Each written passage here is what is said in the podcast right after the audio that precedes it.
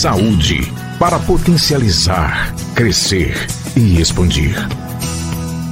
A região de Pelotas, com vinte e dois municípios e cerca de novecentos mil habitantes, é o maior polo industrial de equipamentos eletromédicos e de equipamentos assistidos para a saúde do Rio Grande do Sul. A P L Saúde, para potencializar, crescer e expandir. Faça parte. Boa noite a todos que nos acompanham, todos e a todas que nos acompanham aqui na, então no, no YouTube, no Facebook. É um, um prazer, uma satisfação estar novamente aqui com os amigos aqui de iniciativa uh, A P L Saúde, uh, Pelotas Parque Tecnológico e demais par- parceiros que nos acompanham aqui nessa, nessa, nessa atividade. Eu queria inicialmente agradecer a, a Rosane e, e também ao ao Leonardo, professor Deschamps, e no nome deles estender aí a, as representações do Parque Tecnológico, do A P L Saúde e dos entusiastas da, da inovação e empreendedorismo, representados pelo professor Deschamps aqui, colega também de muitas iniciativas. É, nessa, é, sou o professor Evandro Piva, diretor da Faculdade de Odontologia de Pelotas, que esse ano estamos completando cento e dez anos de história, né, uma instituição consolidada e que estamos tendo a oportunidade de reescrever uma história de cento e dez anos aí de, de participação no meio da, da, da sociedade pelotense e da região. E, e vou estar com vocês, então, em entrevista aqui num momento de diálogo, de, incluindo apresentações do professor Flávio Fernando Demarco, colega também lá da nossa Faculdade de Odontologia, professor que atua nos programas de pós-graduação em odontologia, programa de epidemiologia, pesquisador do C N P Q, e que recentemente foi, uh, foi elencado como um dos, dos uh, professores na área de odontologia mais produtivos, né, aqui na ciência brasileira, destaque também no cenário internacional. Então, uh, queria te agradecer também, professor Flávio, pela presença, hein? É uma oportunidade ímpar estar aqui com um colega, falando um pouquinho sobre as questões da odontologia, o que mudou com a pandemia, tendências futuras, oportunidades que surgem aí. Então, bem-vindo, e desde já te passo a palavra, então, para fazer a apresentação. Lembrando aos que nos acompanha, que tem, vocês têm a oportunidade nos, no, no, de fazer algumas perguntas, né, nos, uh, no YouTube, Facebook, e a gente vai poder acompanhar, consolidar essas perguntas e ativar aqui o nosso, nosso bate-papo. Tá? Então, contigo, professor Flávio, desde já, uh, muito obrigado por, pela, por atender essa essa oportunidade. Valeu, Evandro, muito obrigado, né, é um privilégio muito grande estar aqui, né, representando a Universidade Federal de Pelotas, a Faculdade de Odontologia. Quero agradecer muito, né, ao professor Deschamps, né, que nos conhecemos de longa data, né, ao A P L, né, o Parque Tecnológico, pelo convite. Eu acho que essa é uma atividade É, essencial, né, quando a gente coloca em contato a questão da academia com o setor produtivo. O Brasil tem sido, tem tido uma, um, uma perspectiva, né, de crescimento muito alicerçada num, na, numa mudança de paradigma que seria no investimento na ciência, na tecnologia, na inovação, e da transformação de um país que é...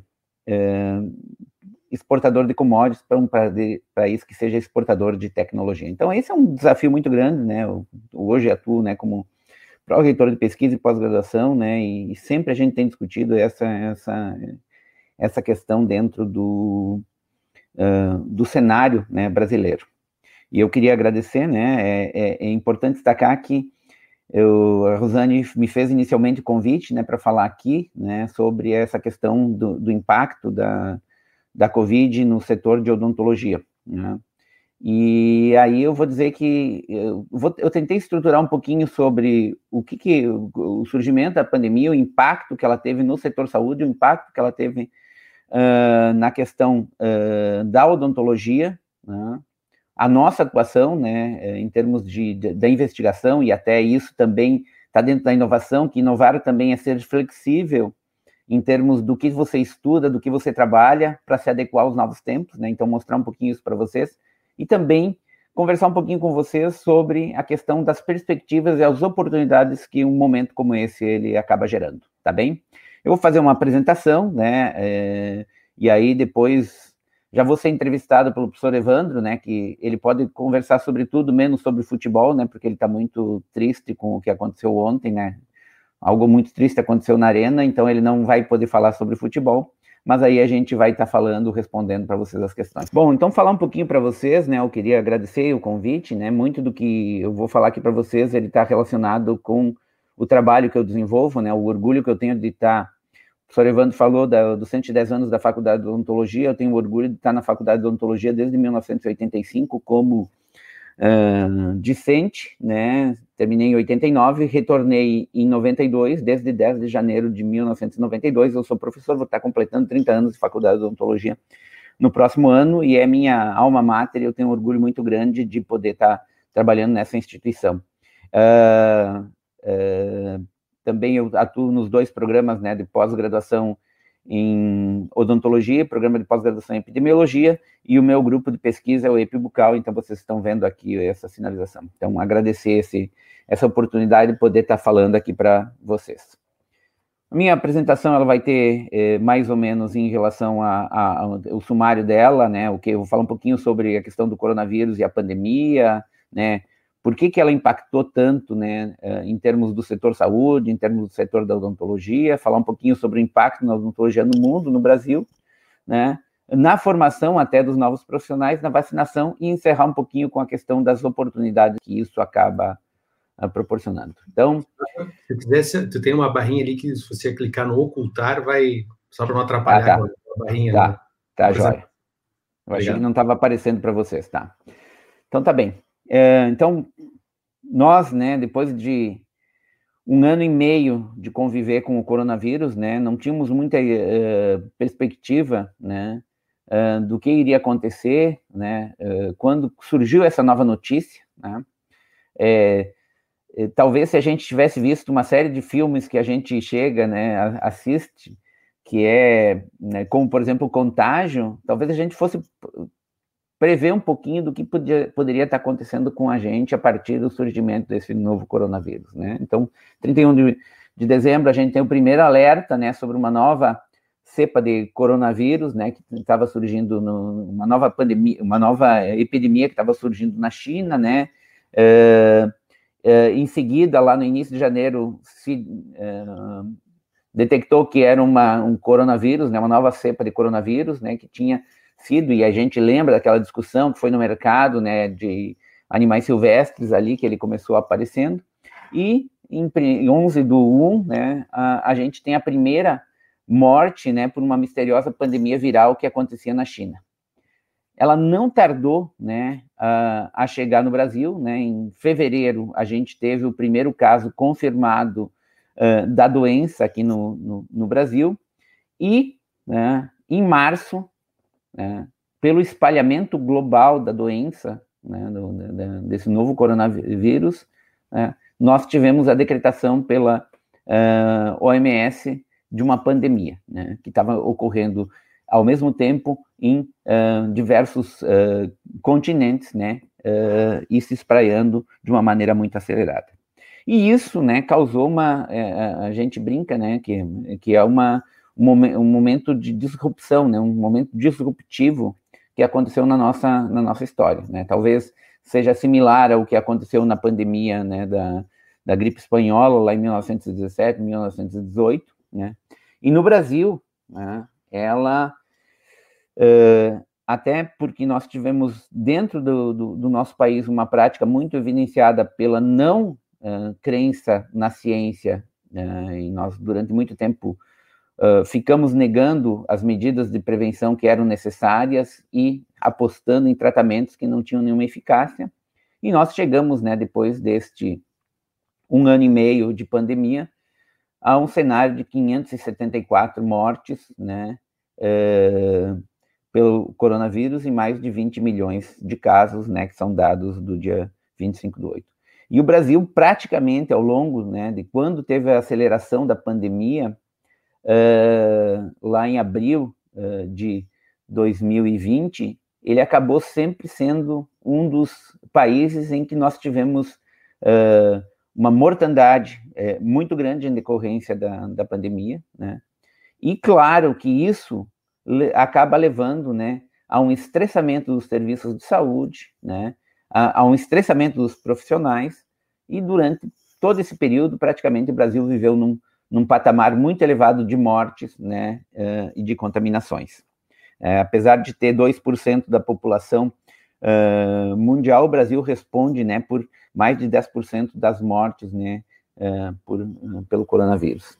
E desde o princípio, né, o que a ciência nos dizia é que nós tínhamos medidas de prevenção, que era a utilização de máscara, higienização das mãos, evitar aglomerações, limpeza e desinfecção de ambientes, né, manter a distância de um metro entre as pessoas, né, no, vocês lembram que no início dizia que eram dois metros, né, depois se discutiu que poderia ser um metro, evitar tocar olhos, boca e nariz com as mãos não lavadas, cobrir nariz e boca com lenço de papel ou antebraço ao tossir na hora de espirrar, né, e, né, a, a, a, a, esses, essas medidas de prevenção, que elas não são medidas de prevenção é, apenas, né, para o coronavírus, elas são para uma série de outras infecções uh, virais, né, elas têm uma base científica alicerçada, né, na evidência científica da sua eficácia e eficiência, né. E quando começou a pandemia, né, nós tivemos, né, na nossa sociedade, né, um momento uh, que ele é um momento extremamente uh, complexo, né. Uh, nós tivemos, por exemplo, aqui no, uh, no dia vinte de, dia dezesseis de março, o Brasil, uh, a UFPEL acabou suspendendo, né, a, a, as aulas, né, isso foi feito uh, em quase todas as universidades, em todas as universidades do país, né. Nós tivemos a interrupção, né, de muitos uh, uh, serviços, né, uh, a interrupção de, de em, empresas, né, uh, a interrupção uh, de uh, uma série de uh, atividades que eram feitas regularmente, ou seja, a nossa vida ela mudou uh, completamente em relação à questão da, da Covid. E, né, esta uh, levou, né, essa suspensão de atividades, né, a perda de empregos e fechamento de, de empresas, e dentro do sistema de saúde houve uma priorização do serviço de saúde para os casos de covid dezenove. Por quê? No momento que ela teve a aceleração da pandemia, né, uh, era uma... uma, uma, uma uh, uma doença que se espraiava, né, que, que tinha um nível de contágio muito acelerado, né, e as medidas que foram tomadas eram muito no sentido de evitar a sobrecarga do sistema de saúde. Então, nós tivemos, né, a necessidade de uh, realocar os recursos de saúde para uh, construção de... Uh, a obtenção de mais leitos de U T I, de mais leitos hospitalares, né, foram feitas diversas medidas no sentido de montagem de estruturas uh, uh, provisórias, que acabaram sendo até uh, por longo tempo, no sentido de poder fazer frente à, à, à pandemia. E aí, né, tem uma questão importante, né, por que que a gente vai falar da odontologia? Bom, primeiro falar que a odontologia, ela é uma das profissões que estão em maior risco de contaminação, né, por conta do novo coronavírus. É, é, é, existe, e por que que acontece isso? Porque existe uma exposição, né, é, muito frequente é, do, do profissional, porque ele tem uma proximidade muito grande com o paciente, e o, os procedimentos odontológicos, eles geram, né, a produção de aerosóis, que era uma das vias de contaminação do novo coronavírus. Então, isso colocava, né, a odontologia como uma profissão de risco, né, em termos, e não é só aqui no Brasil, né, em todo mundo, né, houve uma interrupção dos, dos serviços, né, e aí para a gente ter um pouquinho da dimensão disso, né, se a gente for pensar, uh, a, a cárie é uma das doenças uh, uh, infecciosas, né, e crônicas mais prevalentes do mundo, né, então ela demanda, né, hoje trinta e cinco por cento da população mundial tem cárie não tratada, ou seja, é uma doença que afeta muita gente. É, tem um alto impacto para os sistemas de saúde, né? Tem um estudo de eh, dois mil e dez, né, baseado em dados de dois mil e dez, que estimava que para atender as doenças ocasionadas, as doenças bucais, era necessário cinco por cento do investimento global de saúde para tratamento, eh, para poder dar conta, né, uh, dos, dos problemas de, de saúde bucal. E no Brasil, particularmente, né, é o país que mais tem dentistas no mundo, né? Então, é uma profissão, é, é um país que tem muitos dentistas, né? Tem uma das odontologias mais avançadas do mundo, mas, ao mesmo tempo, né, uh, ainda é um país que persiste com muitos uh, problemas de saúde bucal uh, na sua população, especialmente aquela mais uh, idosa. Então, a presença do novo coronavírus, ele acabou, né, trazendo para esse cenário, um cenário de muita preocupação e de impacto em termos da odontologia, né?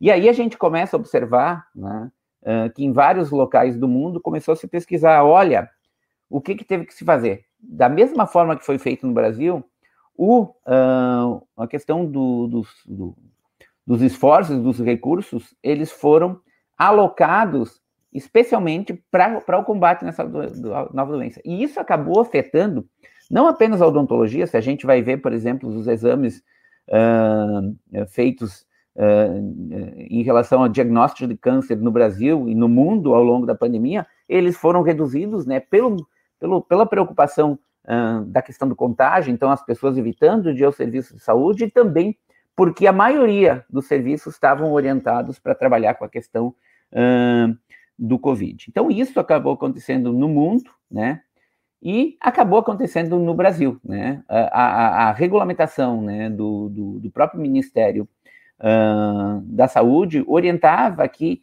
os atendimentos odontológicos eles fossem direcionados a atendimentos de urgência e emergência, né, especialmente naquele momento dos primeiros meses uh, da pandemia, né. Houve uma necessidade de mudança dos protocolos de biossegurança e rotina de uso de E P Is, né? E uma readequação dos espaços de atendimento. E se vocês lembrarem, naquele momento, assim, de aceleração da pandemia, lá em março, em abril, maio do ano passado, né? A nível mundial, teve uma crise muito grande em termos do, do, da, da, da questão de eh, equipamentos de proteção individual, né? As E P Is, né? Com uma escassez muito grande de, de máscaras, né, uh, luvas, né, um encarecimento muito grande desses, uh, desses produtos, né, quem trabalha, né, isso também tem um, um, um impacto no, no, no nosso trabalho, uh, em termos odontológicos, né, e para os sistemas de saúde, e uh, nós, nós lembramos de ver imagens, não só aqui no Brasil, mas no exterior, né, de muitos profissionais até eh, atendendo com, com, na falta de, de, de, de paramentação adequada, com, com, com sacos plásticos, né, com, com um, um, face shields a, adaptadas, né, num cenário que a gente tinha de escassez muito grande. É óbvio que houve um aumento de, posterior da, da produção, né, houve uma certa regularização, mas aquele momento foi, foi muito complicado. Então, por isso que também levou, né, essa, essa, essa falta do, dos equipamentos levava também dos, uh, uh, a uma necessidade de redução da, da questão do, do atendimento, que não fosse o atendimento uh, de urgência e emergência, tá?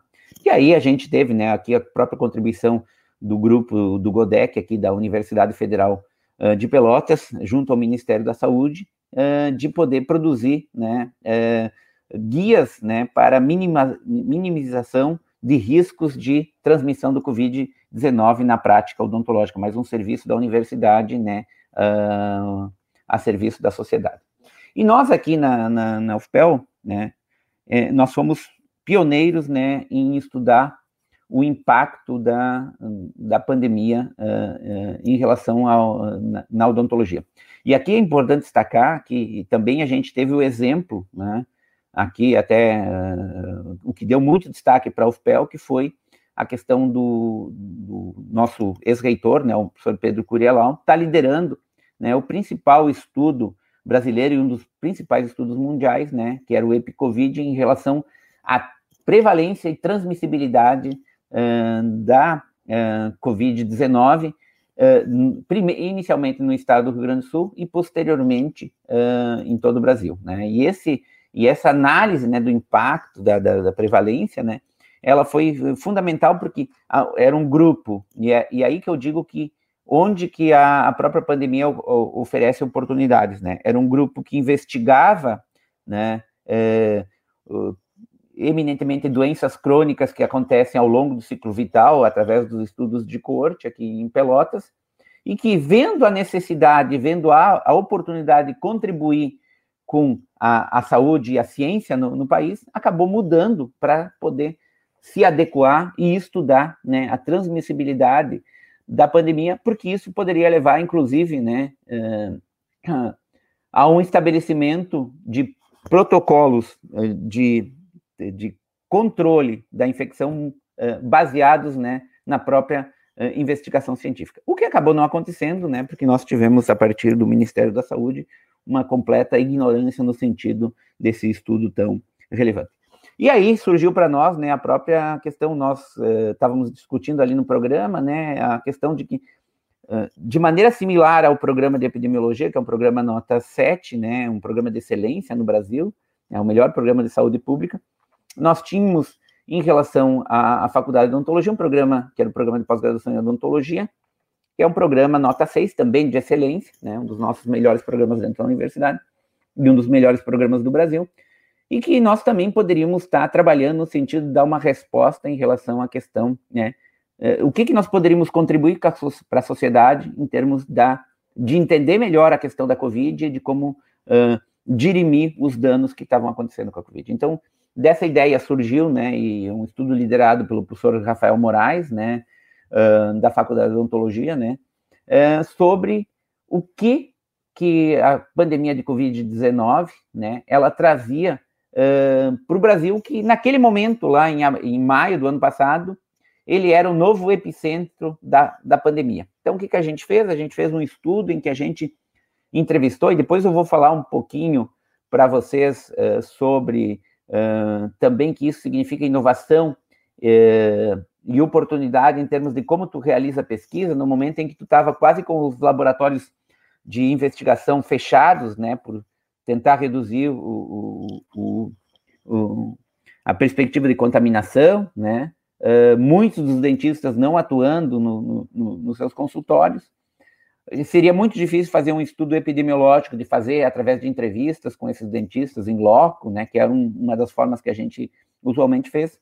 A gente acabou fazendo uma pesquisa uh, uh, digital, né? Através de e-mail e através do Instagram, Uh, para poder uh, fazer com que a gente investigasse qual foi o impacto, né, uh, que a pandemia tinha, né? E naquele momento a gente fez, foram três mil uh, respostas, né, três mil dentistas que responderam a essa investigação uh, online, né, em dez dias que a gente colocou, né, nós tivemos de vinte e seis estados brasileiros e do, e do Distrito Federal, né, então foi um, um estudo que teve ampla cobertura nacional, e o que que a gente É, observava, né, que noventa e quatro por cento desses dentistas já diziam que tinha uma uh, mudança na sua situação de trabalho.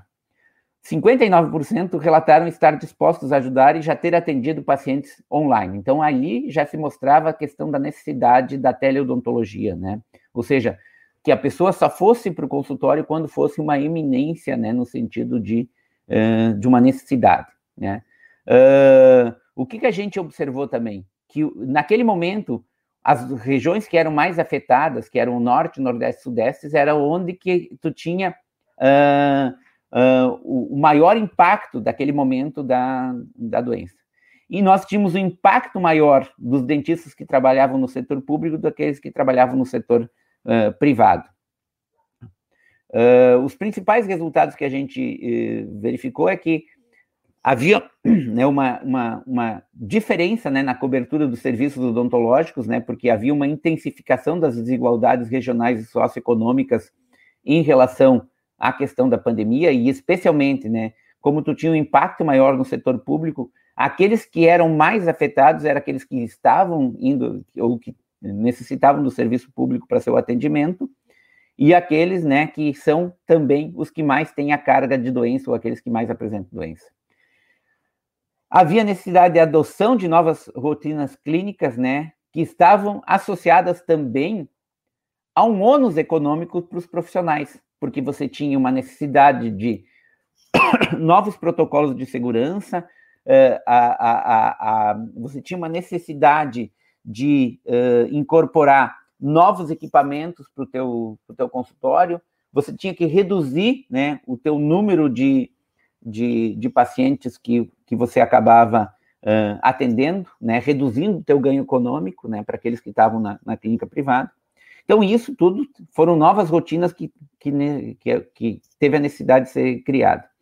E do mesmo medo, né, o medo de contrair a doença, porque era um medo muito presente nos dentistas por conta dessa questão da proximidade, pela produção de aerosóis, era muito relacionado com a incidência, a mortalidade regional de Covid, ou seja, onde você tinha a doença, né, que era naquele período norte, nordeste e sudeste, mais uh, presente, era onde você também tinha maior medo.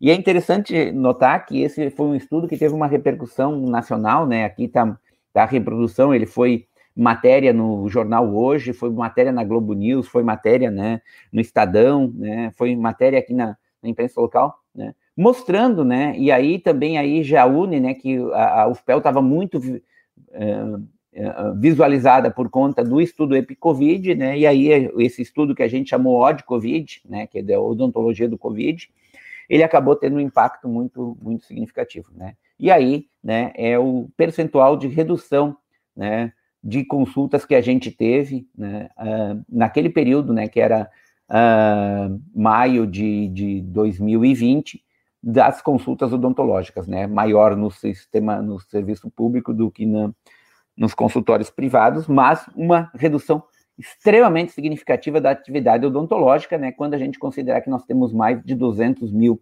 cirurgiões dentistas no Brasil, né. Uh, E aí também a gente acabou investigando, né, como o SUS, ele dá uma cobertura para dois terços da população brasileira, né, e tem uma cobertura em termos de, de, da, da saúde odontológica, uh, uh, desde procedimentos preventivos até procedimentos avançados, né, e, as, e, por, e para grande parte da população, ele é a única porta de acesso, né, ao serviço odontológico. E ele, né, a gente não pode esquecer, o, o Sistema Único de Saúde é um dos maiores consumidores, né, uh, de produtos odontológicos do Brasil, né, justamente por esse, por esse, uh, essa larga, né, escala de atendimento que é ofertado. Então, a gente também se dedicou a procurar investigar os impactos que a pandemia de Covid teve uh, em termos uh, do Sistema Único de Saúde. E aí a gente viu que o número de procedimentos odontológicos realizados no SUS, ele sofreu uma, uma redução extremamente importante, né? Nós tínhamos lá, eh, a gente foi comparar, ah, ah, ah, por exemplo, ah, uma média de total de procedimentos de oitenta milhões, né, ah, ao longo de, de março a agosto de dois mil e dezenove, de março a agosto de dois mil e vinte, isso foi reduzido para três milhões, ou seja, um Um, um, uma redução muito significativa, né? Já em março de, de, de, de dois mil e vinte, né, que era o início da pandemia, quando começou as, as, a, a, o número de restrições em termos do, dos atendimentos odontológicos, nós tivemos uma redução de cinquenta e cinco por cento, né?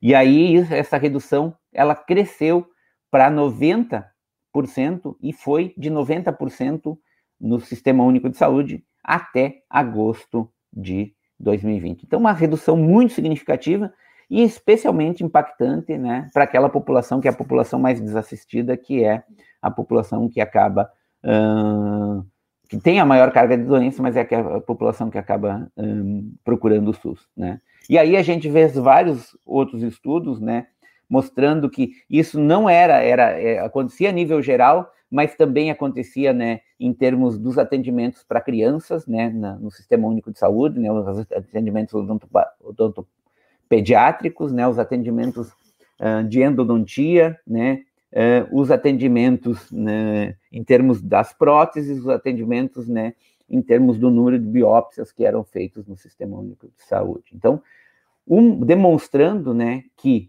num setor que é responsável por grande parte do sistema de atendimento odontológico do país, a gente tinha um impacto muito significativo, tá? É, é importante destacar que hoje, né, a gente está dando continuidade a esse estudo, nós vamos fazer um... um estamos concluindo um, um, um, um levantamento depois de um ano e meio de pandemia, né? Porque, claro, né, depois eu vou falar um pouquinho lá na frente sobre o cenário da questão da vacinação, né, que ele mudou, né, a própria questão, né, nós tivemos a retomada do, do, dos serviços de saúde, os serviços odontológicos, não na mesma medida que a gente tinha antes da pandemia, mas teve a retomada, e agora a gente quer ver como é que está a situação, tanto nos consultórios eh, odontológicos privados, quanto no Sistema Único de Saúde. Então, a gente acabou realizando vários estudos, né, e ali mostrando um pouco do que, que a gente tem que ter que ter.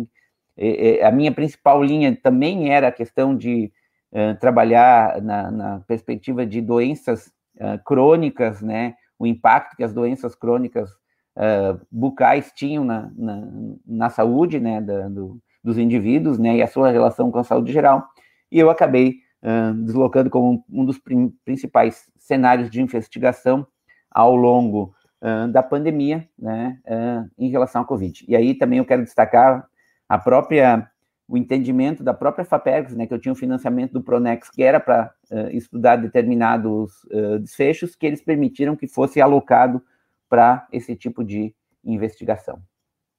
E, obviamente, né, que esse impacto, né, a gente observa que você tem uma sobrecarga dos uh, trabalhadores dos, uh, dos, dos serviços de saúde em relação à sobrecarga de trabalho, ao estresse pelo, pelo medo da contaminação e tal, e aí a gente tem um impacto muito significativo na saúde mental dos profissionais, né, esse é um estudo que não é do nosso grupo, mas foi publicado recentemente, mostrando que um aumento da questão de depressão e ansiedade nos profissionais Uh, da área de odontologia, né, uh, por conta, né, desse, de, de, do, do impacto da pandemia. Claro que toda a sociedade sofreu, né, mas quando a gente começa a observar os trabalhadores da área de saúde, esse impacto ele é ainda uh, maior, né, em termos da, da saúde mental, né, a gente começou a observar que, uh, no, no, no sentido da questão de que uh, uh, interferência no sono, né, uh, aumento da questão de, de, de bruxismo entre os profissionais, né, uh, que levaram, né, a uma, uma deteriorização da questão da saúde mental desses profissionais por conta da, da, da pandemia.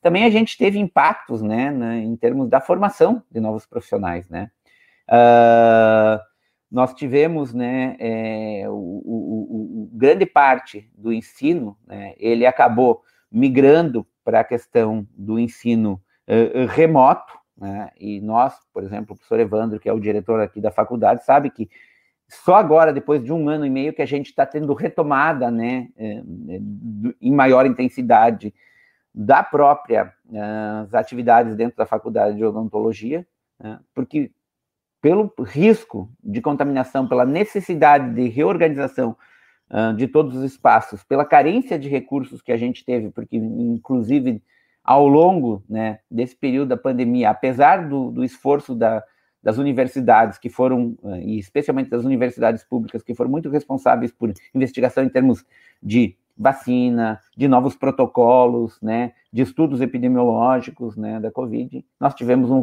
um, um corte de mais de vinte por cento do orçamento das universidades em plena, plena pandemia, e isso acabou, né, prejudicando que muitas das adequações que eram necessárias, elas, elas pudessem ser feitas, né. Então, é, e uma outra questão que está colocada é que esses profissionais, os alunos, que geralmente eram os, os alunos de mais baixa renda, que tinham mais dificuldade de acesso, inclusive, a ferramentas eh, online, acabaram sendo aqueles que são mais prejudicados pela questão da, da pandemia. Né? E aqui um estudo que a gente fez na própria universidade, né, uh, que foram com professores, uh, servidores, docentes, servidores e discentes de graduação e pós-graduação, que mostrou, né, um aumento muito significativo na incidência de depressão e ansiedade Uh, uh, em relação aos profissionais, né, e aos estudantes em termos da, uh, da pandemia. Então, é um reflexo muito grande que a gente tem, tanto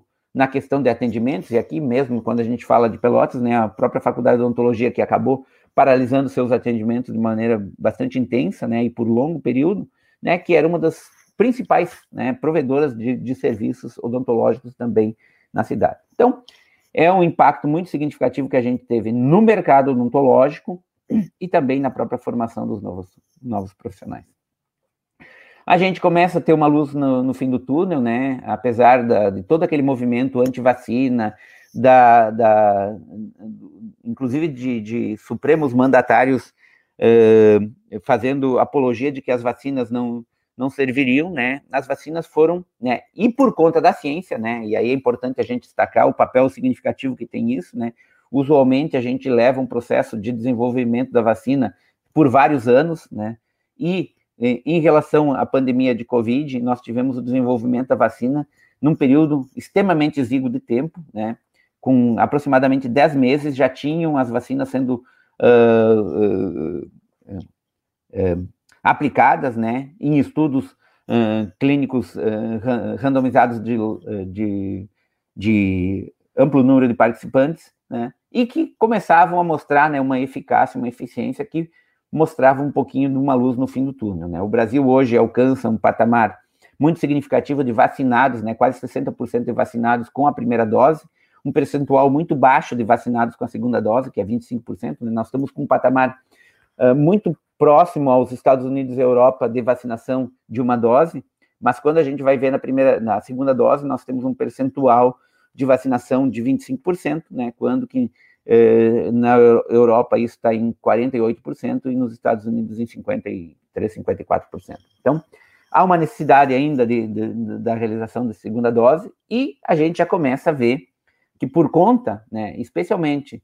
né, nos países em que teve uma postura negacionista e isso acabou uh, fazendo com que a pandemia pudesse, né, Uh, e, e também naqueles países mais pobres, onde você não tiveram acesso à questão da vacinação, né? A gente está vendo isso, um, um, uma, um crescimento muito grande da pandemia hoje, por exemplo, na África, que tem aproximadamente dois por cento do, da sua população geral vacinada. Então, começou a surgir, né, a questão de eh, novas variantes, né? E nós estamos agora com um processo de preocupação muito grande, né? Se a gente vai observar Uh, o que está acontecendo ao redor do mundo com a variante Delta, né? Por exemplo, os Estados Unidos em julho, né? No quatro de julho, uh, eles tinham pequenas zonas de, de em determinados locais de alta perspectiva de infecção pela, pela COVID, né?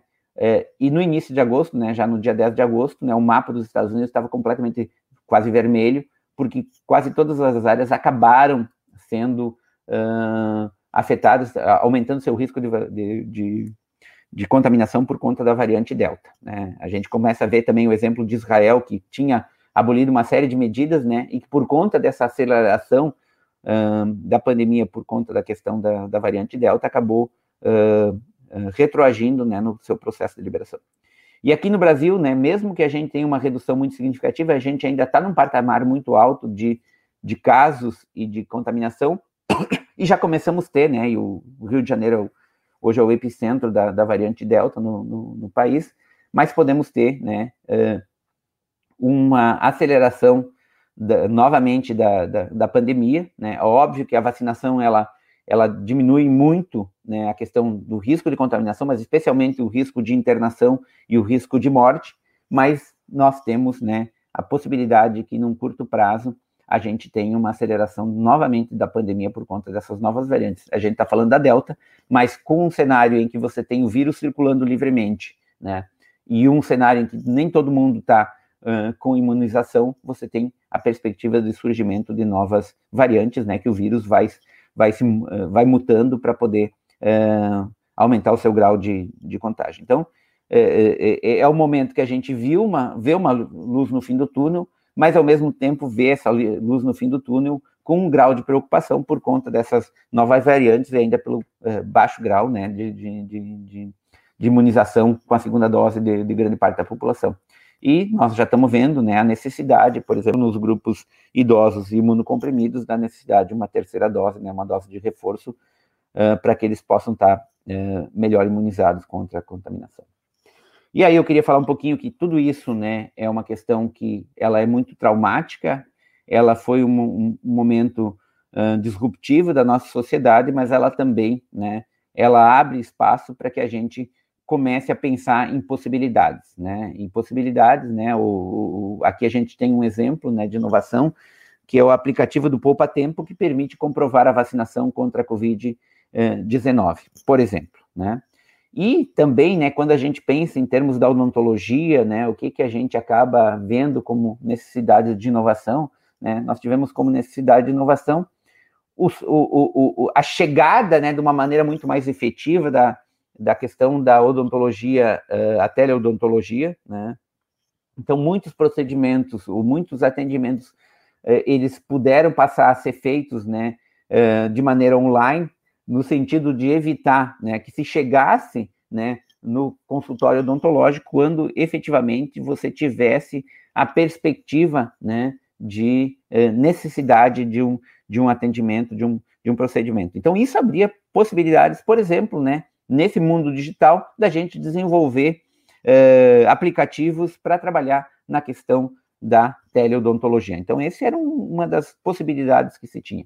Uma outra possibilidade que também surgiu, né, e aqui, né, aí vocês estão vendo uh, uh, o, um desenvolvimento na U S P, né, que desenvolveu um rodo com raios U V para desinfetar hospitais, né, e aí a gente teve o desenvolvimento de diversos robôs uh, para a questão de uh, robôs com raios uh, uh, ultravioleta, né, para desinfecção de ambientes, e aqui na própria Faculdade de Odontologia, esse é um, processo, um projeto, né, uh, liderado pelo professor uh, Mário Lúcio Moreira, né, do Programa de Pós-Graduação em Física, que é o desenvolvimento, né, de, de robôs, né, uh, com raios U V para descontaminação de ambientes, né, no caso odontológicos e hospitalares. E isso rendeu já, por exemplo, né, uma parceria aqui com a Freedom, que eles estão desenvolvendo os protótipos, né, para depois fazer o desenvolvimento, né, em escala industrial. Então, aí, vendo também a importância do, do contato entre, né, o professor Piva é um participante desse projeto, né, de, de pesquisa junto com o professor Mário Lúcio Moreira, mostrando, né, aquela interação entre a academia e o setor produtivo, no sentido de buscar parcerias, né, para a resolução de problemas da sociedade, né.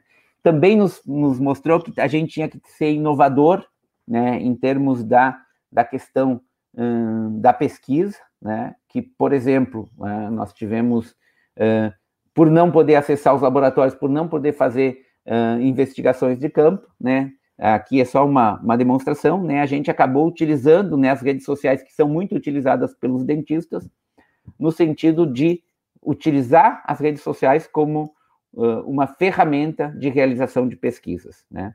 E a outra coisa que a gente observou muito, né, que nós também tivemos que inovar na forma, né, de como a gente trabalhava, né, com o ensino, né, com a divulgação de ciência, e aí estão os exemplos, né, aqui tem os exemplos do grupo ali, do grupo EpiBucal, que a gente tem trabalhado muito em traduzir a questão do conhecimento científico na forma de infográficos, para ser mais acessível, não só para os dentistas, mas para a população a nível geral, para entender o que, que a pesquisa traz, né.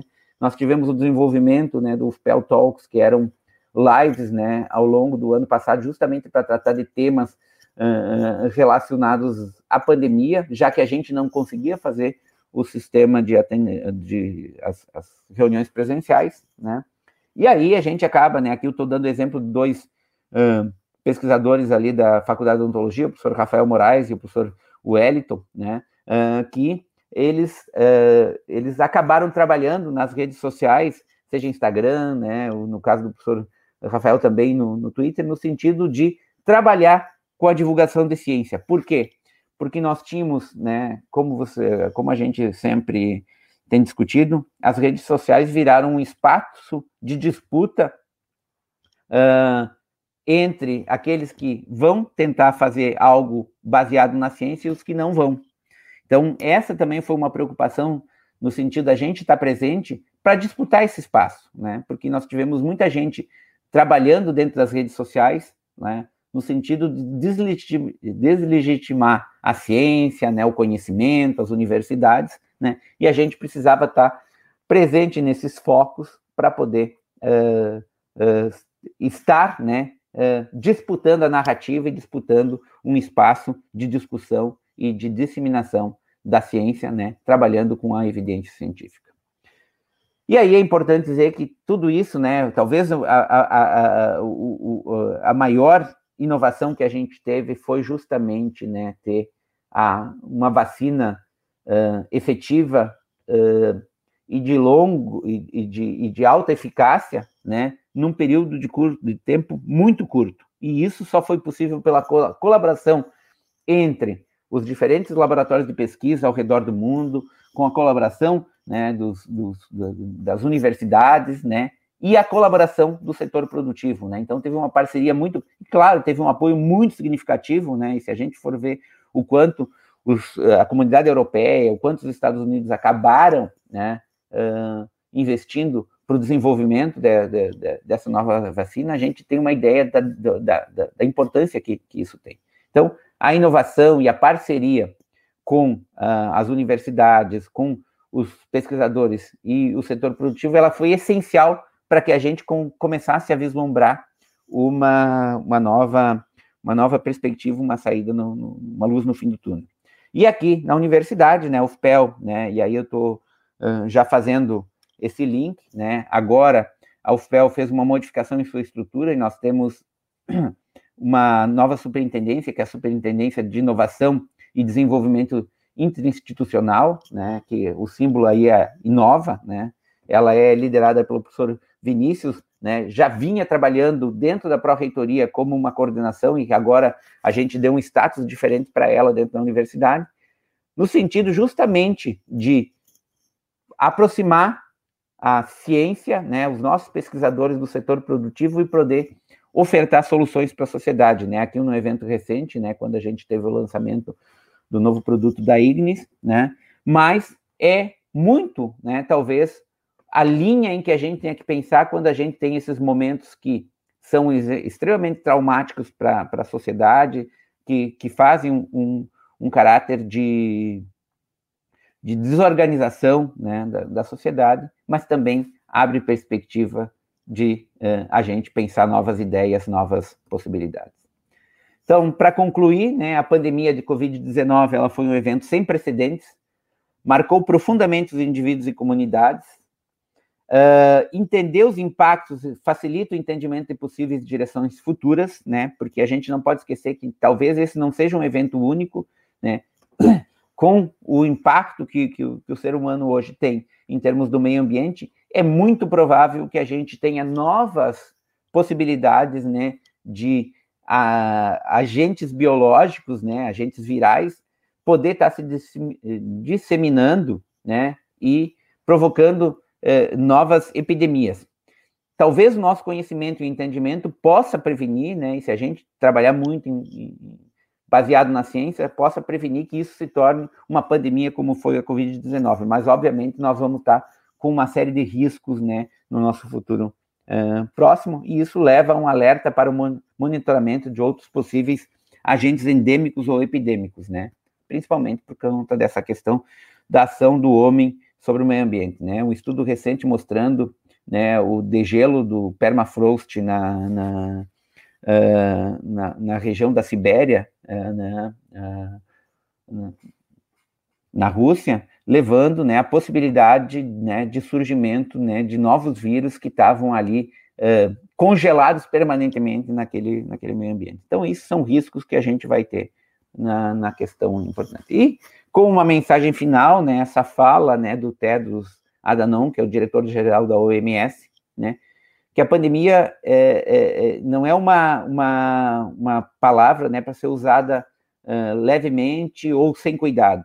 É uma palavra que, se mal usada, pode causar um medo sem razão ou injustificado, né, de que a, a, a, a luta está acabada, né, é, e podendo levar ao sofrimento e mortes desnecessárias. Então, a gente tem que ter muito cuidado quando a gente trabalha com a questão da saúde, quando a gente trabalha com a, com a questão da pandemia.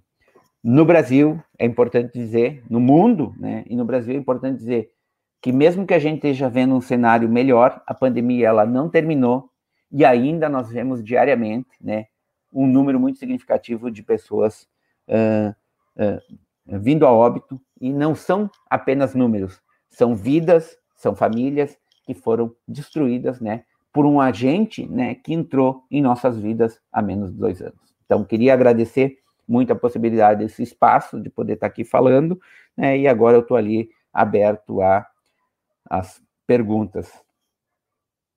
Obrigado, Evandro. Obrigado, professor Flávio. Vamos então aqui à, à primeira pergunta. É, primeiro, uma, uma contextualização, até para tentar incorporar algumas perguntas que foram feitas até agora. É, bom, enfim, eu também, a experiência minha também como diretor da faculdade é, percebe que nós temos demandas muito grandes ainda. Nós, é, eu queria fazer um paralelo comparando o início da pandemia, até te perguntar, porque depende na, na, no momento que pudesse falar um pouquinho sobre isso, o quanto dessa ansiedade É, detectada, diagnosticada na, na academia, no mercado de trabalho, no setor de odontologia e certamente comum a outras áreas, o quanto disso vem pelas incertezas da, da compreensão das vias de transmissão da COVID, de como se proteger, porque isso foi muito típico, e até os dados de mercado demonstram que, se não me engano, foi março e abril, abril foi um mês, o abril do ano passado foi um mês muito atípico, um mês de vendas, enfim, muito atípico, né? É, cancelamento de contratos, agora nós estamos aí, quem está vendo carro para comprar, o, as empresas como a G M cancelou aí a função a, contratos de semicondutores, depois voltou para o final da fila, os valores dos veículos dos carros aí estão, estou citando só um exemplo, mas sem falar da parte odontológica, e, claro. e, assim, ambulatorial, com aumento em E P Is de quinhentos a mil por cento, até dois mil por cento, né, numa reportagem da Veja no ano passado. É, e, que, e o que nos leva a uma reflexão, assim, a gente fala, eu até então, por, nos dois mil e quatorze, dois mil e dezesseis, por participar nessas lógicas dos A P Ls, né, inclusive no A P L Alimentos, a gente ouvia muito aquele termo segurança alimentar, mas o quão, o quão próximo e quanto bem preparado nós estamos para essa segurança em, em, em E P Is e biossegurança que são tão necessários hoje em dia. Nós tivemos um evento do, uh, de uma... um evento de é, surto numa, numa principal fábrica, na Malásia, de luvas, e daquele evento nós tivemos aumentos assim, ó, exponenciais dos valores de, de, de se tornar quase impraticáveis, caixas de luvas, luvas de procedimento custando cem reais. Depois regrediu um pouco, enfim, deu uma acalmada, mas isso nos chama a atenção que um país como o Brasil, e aí na temática aqui do nosso A P L Saúde, é, o quão dependentes nós estamos de insumos supostamente uhum. básicos, né, E P Is, máscaras, de, de, de poucos fornecedores de outros países. E daqui a pouco, por uma crise diplomática, a gente fica totalmente à mercê. Então, obviamente, pensando em leitos hospitalares, naqueles grandes debates que nós já tivemos, né, da capacidade hospitalar de atendimento, enfim, e pensar que tudo isso pode ficar inviável sem os insumos básicos, nos gera o, o, uma preocupação em relação a um termo que talvez, não sei se está consolidado, mas de segurança, de, de biosegu... a, em vez de segurança alimentar, a segurança hospitalar, claro, ou segurança claro. de, de rede de saúde, né, que nós temos que prever em função dos nossos E P Is. Enfim, cadeia de insumos que envolve logística, distribuição, enfim. É como a gente ficou vulnerável nesse tempo todo, né, foi bem é, marcante, principalmente para órgãos públicos, né, de abrir um um procedimento licitatório, um pregão de registro de preço, e não ter ofertas, porque simplesmente é. ninguém conseguia garantir um preço válido por um ano. É uma loucura. Então, agora deu uma acalmada, mas, enfim, acho que a situação toda não está resolvida. Então, eu queria te ouvir um pouco, Flávio, assim, ó, contribuições, até ouvir um pouco a tua, tua expertise, né, como pró-reitor de pesquisa e pós-graduação, como, assim, usar essa expertise de universidade, essa questão de inteligência corporativa que o A P L Saúde representa, né, enfim, para tentar ver o seguinte, olha, onde estão as oportunidades e como realmente tomar decisões baseadas em evidências científicas, sólidas, e que às vezes vão demorar um pouquinho para se consolidar, porque não é uma, uma só pesquisa, né, que vai, claro. é, ditar nossas, vai orientar nossa tomada de decisões, mas precisa de uma série de evidências, mas como trabalhar essa inteligência corporativa, universidade, empresa, mercado, fornecimento de insumos, como uh, conectar universidade, empresas, demanda de SUS, demanda do serviço privado, como conectar tudo isso com base naquelas informações que são sólidas, são as evidências científicas que norteiam nossas tomadas de decisões. Se puder falar um pouquinho, usando inclusive a tua experiência de, de pró-reitor, claro. Onde estão essas oportunidades? O que a gente aprendeu nessa questão da crise COVID? É, não, eu acho que é uma pergunta muito boa, né? Eu, eu, eu até quando tu estava falando, eu estava lembrando, se vocês lembrarem, aquele sequestro, sequestro, né, do, do, um, do um, avião que estava cheio de E P Is que viria para o Brasil e que os Estados Unidos chegou lá na China e pagou mais e acabou ficando, né, com, com, com os E P Is, né. E a luta que foi tudo isso, né, no sentido de que a gente... É, a dependência externa muito grande que a gente tinha em termos da questão é, dos... É, dos insumos em saúde, né? A China quase dominando, né, o, o, o mercado global, uh, e aí tu até fala, né, da, da questão, né, e nós fazendo, e nós fazendo ataques à China, né, que era o maior fornecedor, ataques diplomáticos à China, que era o maior fornecedor de insumos. Mas eu acho que, assim, ó, isso nos leva a uma reflexão muito grande em termos, eu acho que hoje a gente tem uma dificuldade de pensar um plano de país. Mas, obviamente, se tu tem um plano de país, a primeira coisa que tu tem que pensar, quais são os desafios que uma pandemia dessas coloca, né? É, é, e aí não é, não é, é, é sintomático pensar que tu teve um aumento do volume de investimentos em ciência e tecnologia nos países de primeiro mundo, no, na Europa, nos Estados Unidos, Austrália, enfim, justamente... porque se a, a, a acreditava que esta, é, essa possibilidade, ela poderia, né, ser uma fonte de diminuir demanda externa, né, e principalmente uma fonte de desenvolvimento de novo conhecimento, né. Hoje o Brasil tem uma capacidade instalada, né, a gente estava inclusive numa reunião há, há duas semanas do Fórum de Pró-Reitores de Pesquisa e Pós-Graduação das Universidades Brasileiras discutindo isso, né. Nós podemos desenvolver vacinas aqui, né, é, tem... o conhecimento, tem a técnica, o que que não tem? Não tem o recurso para investimento nisso. Então, isso seria essencial, porque é, é, é, na discussão que eu estava fazendo no começo, né? A gente acaba as florestas, a floresta amazônica para uh, plantar soja e para fazer pasto, e ao mesmo tempo... Então, eu acho que essa é uma questão que a gente tem que pensar. E veja, aqui nós temos um arranjo produtivo local, nós temos uma, uma, uma, uma universidade que tem essa perspectiva, né? A própria, a própria questão do, do que eu coloquei ali, olha, veja a parceria que já surge, por exemplo, aqui entre a universidade eh, e a Freedom, no sentido do desenvolvimento desses robôs, né? Com, com, com, com o programa de pós-graduação em física. Eu acho que são janelas de oportunidade para a gente poder trabalhar nesse sentido. Durante muito tempo, a, a universidade esteve afastada do setor produtivo. Nós estamos tentando trabalhar, e a UFPEL ao longo dos, dos últimos anos, né, e tu também já trabalhou nisso, né, sabe que houve uma aproximação, né, né, a própria ida que a gente brinca, né, do, do, do, da Conectar para dentro do Parque Tecnológico foi essencial para colocar isso dentro do, do, do sistema produtivo. Mas eu vejo muito como uma janela de oportunidades.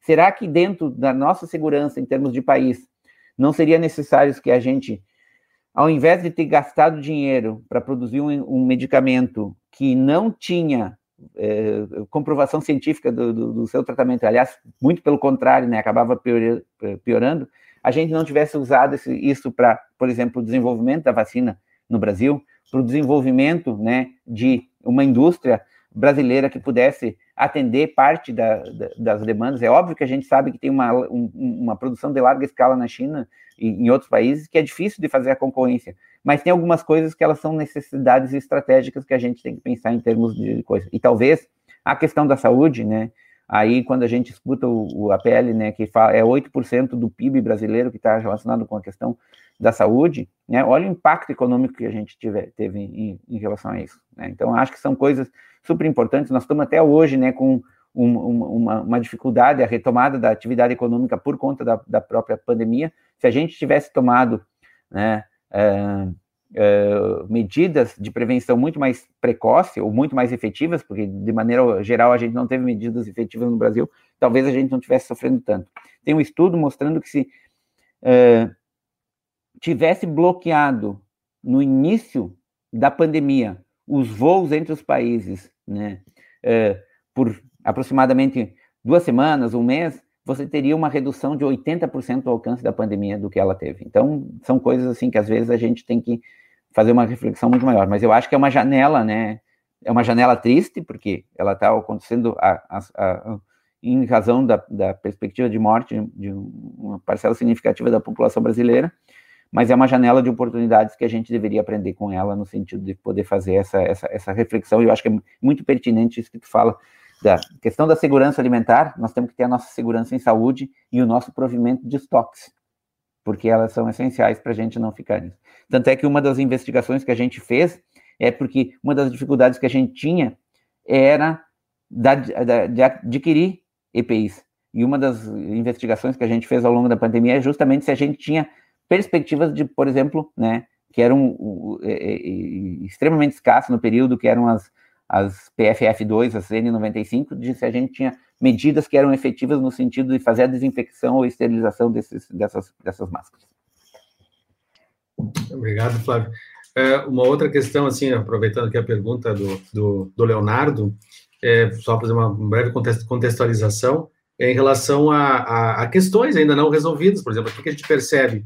É muito importante hoje, eu, estando, eu vivo isso todo dia, em função da direção da Faculdade de Odontologia, a questão da organização de fluxo. A gente passou a ter que evitar filas, obviamente, serviços públicos, né? Porque tem uma inteligência de conexão aí, por exemplo, hoje, por exemplo, os pacientes que chegam para pronto atendimento, eles são enviados pelas U B S. Isso foi uma, uma contribuição irreversível, construtiva aí da, é, dessas modificações que a gente teve que fazer em função da Covid. Mas, assim, a de, listar algumas oportunidades. É, demanda de software, né? Está difícil até conversar com empresas, né, porque a grande demanda que se tem é, em, em, em tecnologias, porque a, o, o acesso hoje, por exemplo, para grandes é, locais de atendimento, grandes clínicas, ambulatórios, enfim, ele tem a ver, inclusive, com a rastreabilidade. Então, os registros de entrada, de acesso, é, com notificação e contatos, eles têm que ser muito... Então, não pode ser mais feito, assim, de uma maneira aleatória ou por imagem, né, de câmeras de monitoramento. Então, isso é uma grande oportunidade que a gente está tá buscando soluções, mas, é, enfim, para quem participa aí, da, do, do, do, que nos acompanha do A P L, é uma grande oportunidade. O outro tema que tem nos, nós não temos conseguido avançar muito é em relação à exaustão, renovação de ar, essa questão de climatização. É, tem que climatizar porque a gente usa essa roupagem semelhante aos hospitais, mas, por outro lado, é, tem que deixar circular, circular o ar, né? Não dá, pode deixar ambientes fechados. E isso é um grande desafio. Nós temos normas técnicas específicas para isso, mas como aplicar normas em diferentes locais, em diferentes prédios da universidade, em, hoje, por exemplo, o auditório do pós-graduação, como a biblioteca da, da Odonto, falando de dois locais que eu conheço melhor, eles ficam inviabilizados por dependerem única e exclusivamente de ar-condicionado. Nós não temos ali a circulação de ar. Enfim, então isso é uma, é uma questão, um desafio também tecnológico, né, e nos faz estudar e entender alternativas. Então, enfim, e, e ideias como essas que geram oportunidades, relacionando a pergunta do Leonardo sobre a questão de financiamento. Uh, enfim, como, uh, uh, aonde nós estamos pecando aí? Falta de dinheiro, falta de, de cabeças pensantes para desenvolver tecnologias, uh, é mais fácil pegar lá fora do que desenvolver aqui dentro. E, enfim, e aí já vou ligar a pergunta da, da, da Rosane, para responder em bloco, em relação a, a, ao tema do empreendedorismo, que pode ser intensificado junto a alunos. Está fazendo uma pergunta aqui, se o tema do empreendedorismo pode ser intensificado em relação ao aluno da, da odontologia, é, com empresas do setor, e como estimular essa finalidade. Então, puder responder esse bloco aí, algumas perguntas claro. Que eu aqui, né? Não, é, é, é, é tudo muito desafiador, né? Primeira, tentando responder um pouquinho, né? O Brasil vai ter, tem nesse ano, o menor investimento em ciência e tecnologia dos últimos doze anos, né? Uh, os recursos do F N D C T, que são recursos que são gerados para serem aplicados em, em ciência e tecnologia, hoje eles são utilizados, apropriados pelo governo para outros usos que não, é, que, que não são a ciência. As universidades brasileiras, que são as públicas, que são responsáveis por noventa por cento da produção científica brasileira, elas sofreram nesse ano, né, um corte de vinte por cento do seu orçamento e que vai se agudizar muito mais no ano que vem. Então, é, é um cenário muito é, difícil de, de pensar em trabalhar.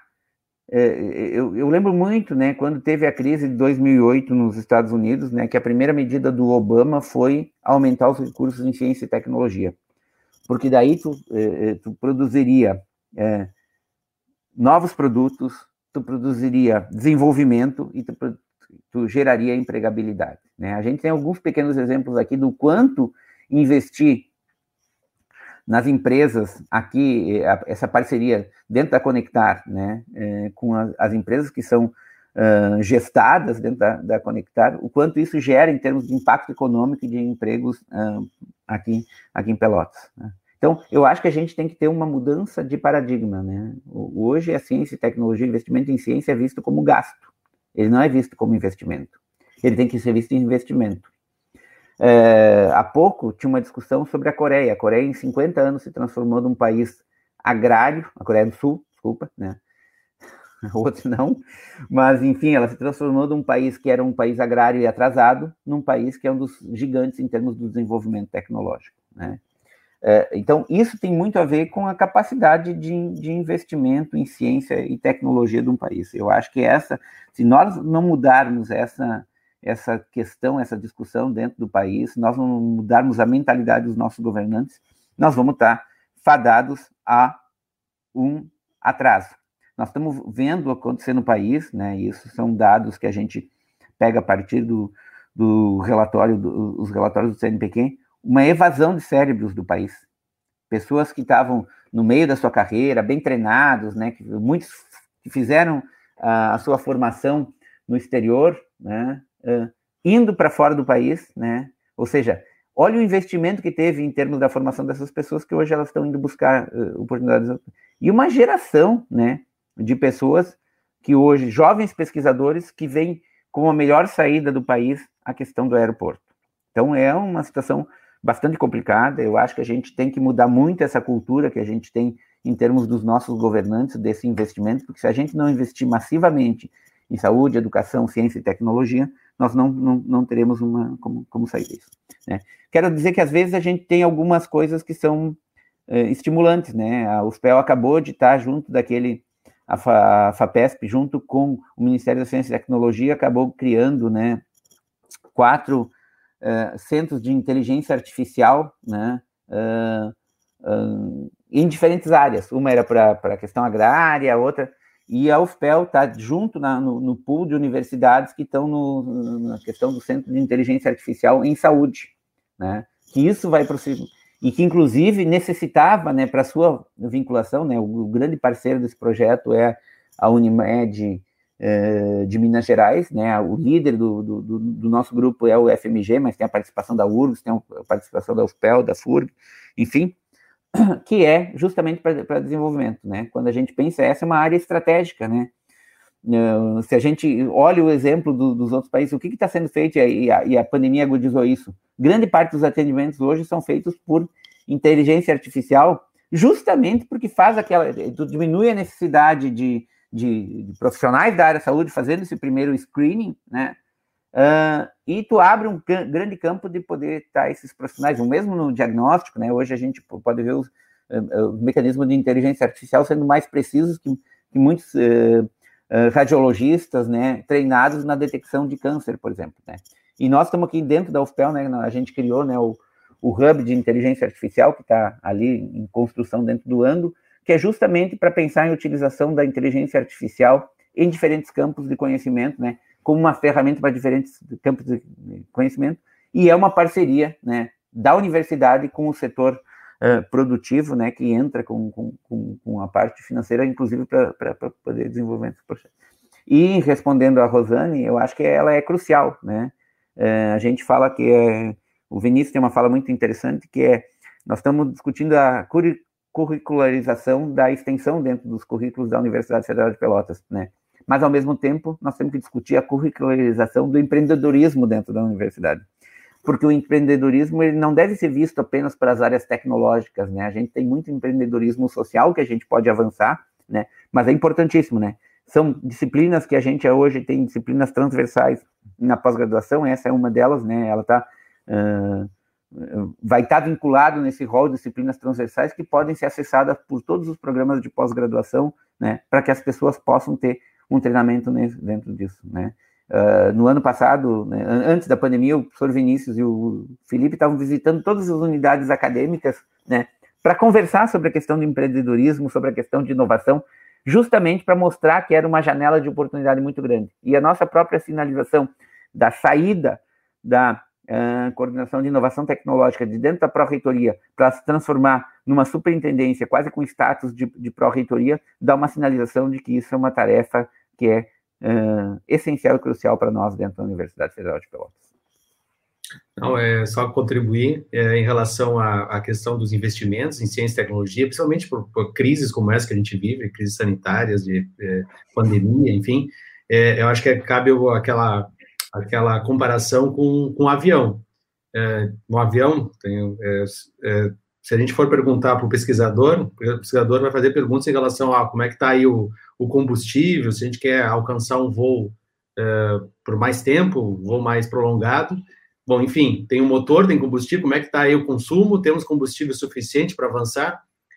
E, e se a gente for perguntar para ver se detém apenas em números, que acha que o país pode ser tocado por, por economistas, apenas com a visão seca, apenas de, de números e, enfim, como é que está o superávit, é, pergunta para o economista, olha, estamos perdendo altitude. Aí o economista vai perguntar, o que, que nós temos de mais pesado, que mais pesa no avião? Aí o engenheiro diz, não, o que mais pesa é o, são os motores. Ah, então vamos se desfazer dos motores que a gente vai tentar andar um pouco mais. Ou seja, o que mais pesa, o orçamento, o motor, enquanto talvez os pesquisadores estão pensando em como está o nosso combustível. Claro. Então, claro, é, é um investimento de, de longo prazo e que tem a ver com a nossa liberdade, de certo ponto, nessa autonomia. Então, uh, eu acho que nós estamos adiantados da hora, né? Estamos abusando aqui da... da Da, da atenção dos nossos uh, pessoal que está que tá nos acompanhando.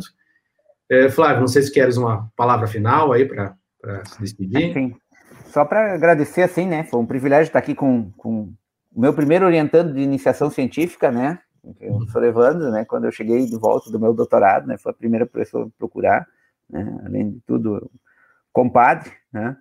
De estar aqui nesse momento, e é super importante, né, a gente poder fazer essa fala, né, eu quero agradecer o espaço, o convite, né, e mostrar, assim, o quanto a gente pode estar uh, se beneficiando dessa uh, parceria entre a universidade e o setor produtivo, ainda mais numa região que tem uma massa crítica tão significativa em termos da questão da saúde, né, e empresas do setor saúde que estão devotadas, né, à questão Do, da desenvolve, do desenvolvimento de produtos e do desenvolvimento da região. Então, queria agradecer muito, foi um privilégio muito grande estar aqui, tá bem? Obrigadão.